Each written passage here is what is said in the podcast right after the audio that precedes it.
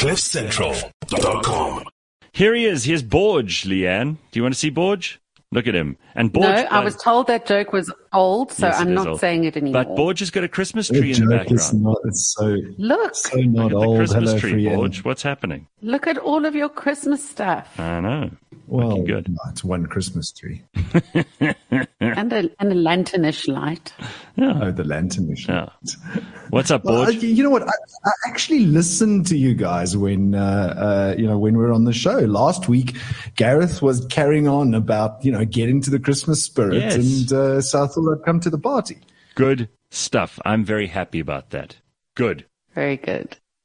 All right. So you got the Christmas tree. What what's going on in the world at the moment that we need to pay attention to?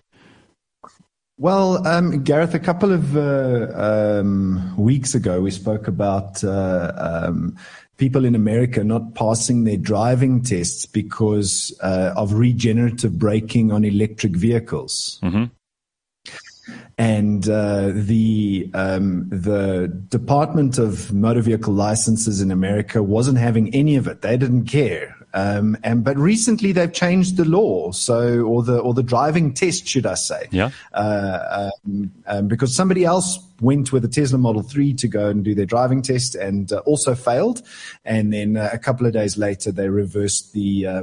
Uh, they reversed the uh, the failure and turned it into a pass. And basically, what happens is uh, uh, during the driving test, you have to take your foot off the accelerator and um, be able to uh, uh, let the car coast and then you know brake at the appropriate moment. But we all know that electric vehicles, when you take your foot off it, brakes Yes. because of the regenerative braking. Right. So the the the, the, the test people said that uh, these individuals were braking too soon and not on the instruction of the tester. So uh, so they've changed that. Um, I wonder if this is going to begin happening in South Africa. You know, Borge, I've got to tell you, uh, like when I drove, uh, and I've driven two or three electric cars, this braking is kind of, it's a little bit jarring if you're not used to it. And for the first couple of times it happens, you, this is, yeah, this is the first time I'm hearing about it. you Do- get a bit of a shock. You know, do I need? I, I drive a manual car. I can drive an automatic, but it takes me a, a second to remember. What do I need in my head in order to drive an E EV? Well, if you're in if you're in a in a in a gear, think about it this way, Leanne. If you're in a gear and you take your foot off the accelerator, because you're in a gear, will slow the car down. Yes. It's exactly the same feeling in an EV, except Okay. there's no alternative to coast. So you can't put the clutch in, you can't put it in neutral, you can't All coast. All right, but uh, it still takes some getting used to. So, just for those people who are hu- hugely excited about EVs, and m- many of us are, I'm including myself in that. Let's just remember that they are slightly different, and when you get into them, and you know, you, you, you think the pedals are going to work the same way as they do in a in a normal car. It- It's just not the same. You need to don't don't go straight from the place that you first get into the EV into like the busiest streets you find because it will it will it'll screw your head up. You need to go and practice somewhere where Don't take quiet. that on ramp just yet. Yeah, yeah. Go somewhere where it's quiet for at least the first, I don't know, 15, 20 minutes. Then you can go and hit the road with that EV because it's not, it's not uh, intuitive like the car that you're used to, that we've all grown up with. Exactly, exactly. So, uh, um, so car- carrying on with uh, um, with the subject of EVs, and I've uh, I've only got two EV stories today, um, and that is uh, people around the world are starting to test the real world range of electric vehicles. So, how far does the car go in real world conditions, rather than the published uh, range that the car kind of uh, it comes from the manufacturer. Right. And um, and uh, I'll mention a couple, but uh, it, it it it looks like there's a, anywhere between a 12 uh, twelve percent, and you know w- uh, I've experienced in South Africa with my EV up to thirty percent difference between what they publish and what the car can actually get in range. So uh, uh, the faster you go, the less range you're going to get. Um, as as as a matter of interest, the Porsche Taycan um, is one of the only cars that publish um, uh, uh, a number that is very close to the actual number of uh, kilometers that you can do, which is um, uh, which is interesting. But uh, but the rest of them are are off, and that's because of driving style. Okay. Yeah, listen, I mean, uh, I, I, don't have the best driving style. Some people still won't drive with me.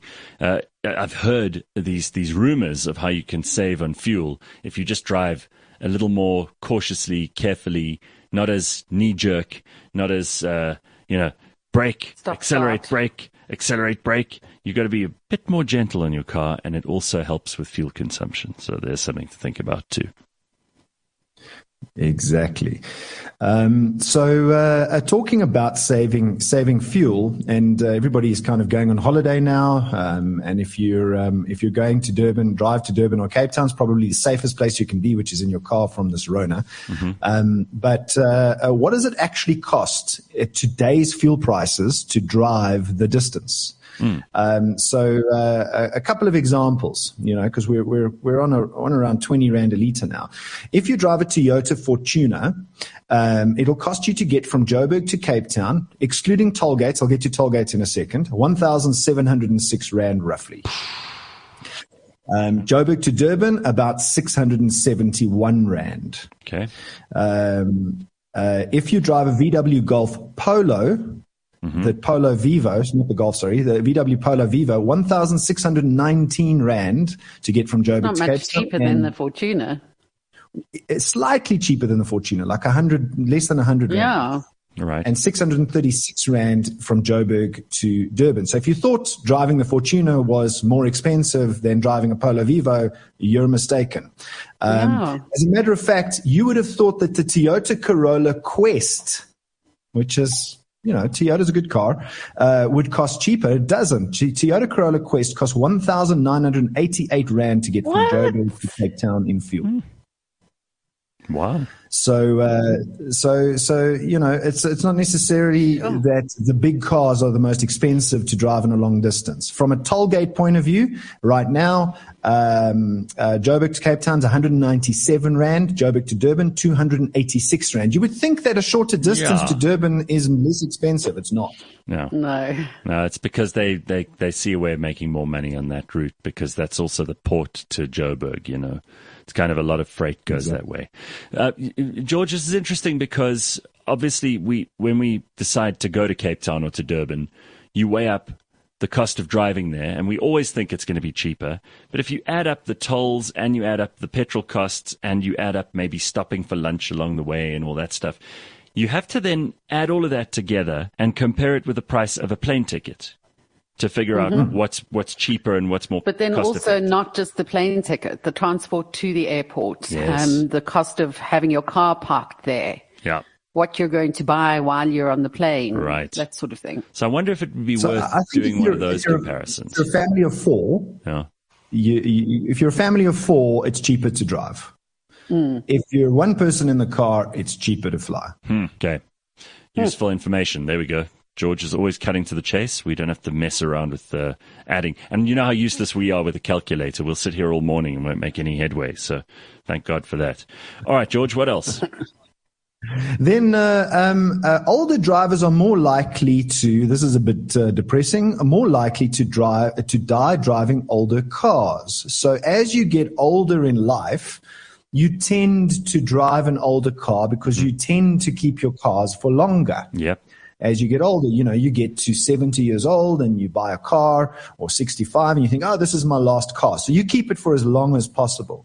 But because of the lack of um, safety features in older cars and the frailty of us human beings as we age, that intersection is actually quite a dangerous intersection. It is far more beneficial for older people to really remain in a car with newer technologies. Hmm. Hmm.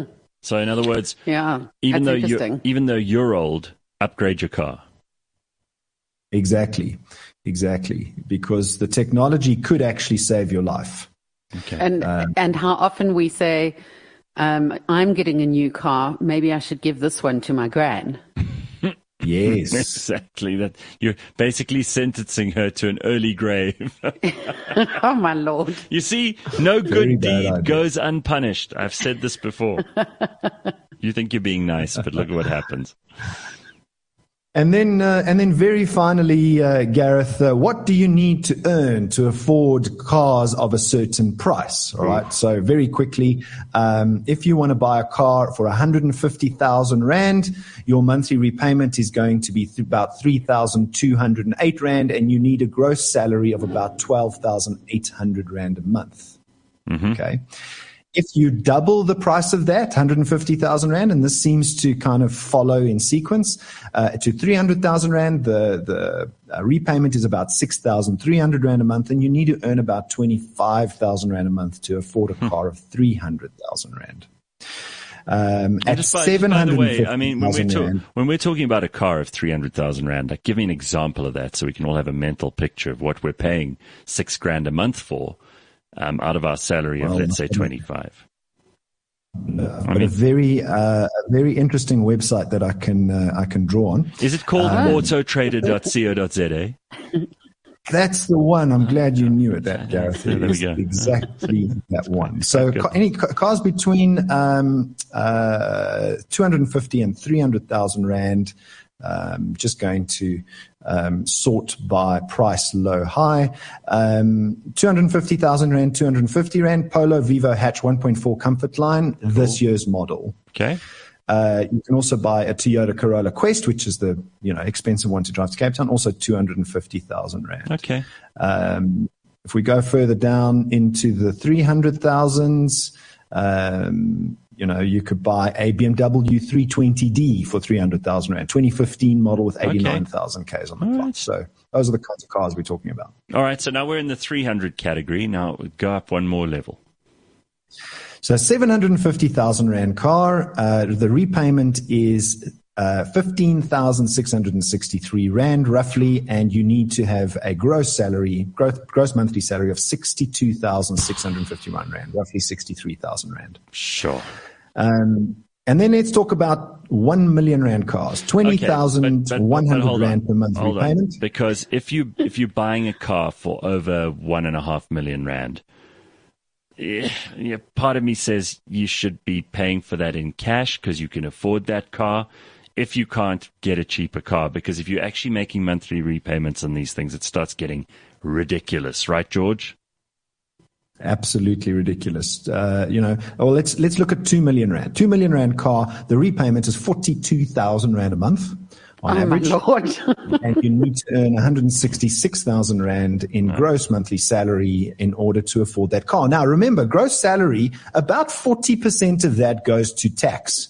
So. Mm-hmm. You know, I do the calculation of uh, uh, 166 um, thousand rand multiplied by 0.6 you're roughly looking at about a hundred thousand rand that you're going to get in net salary. Roughly half of that, forty-one thousand rand, is going to go to your yeah, car. What? No, no, no, no.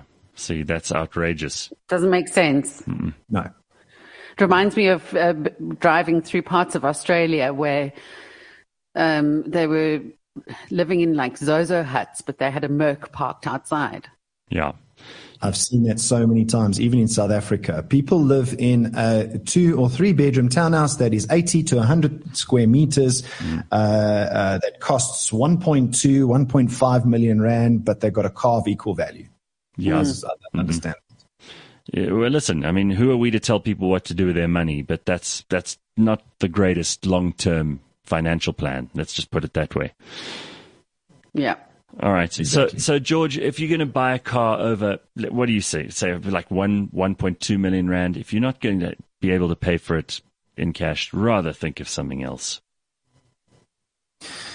Yeah, I mean, car is a. I mean, I'm I'm in this industry, so uh, um, you know, people buying and selling cars is a good thing for Auto Trader. However, sure um, you know, we've never been a business that shies away from the truth and the reality of the world we live in, which is, uh, which is cars are a depreciating asset. Right.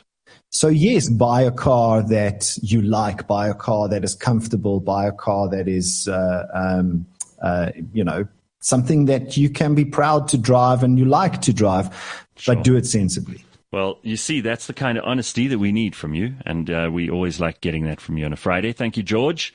Thank you, Leanne, and thank you most especially to you, uh, also to Gordo and to Ben for being on the show this morning. Have an awesome weekend, everybody. We will see you on Monday. Be good. CliffCentral.com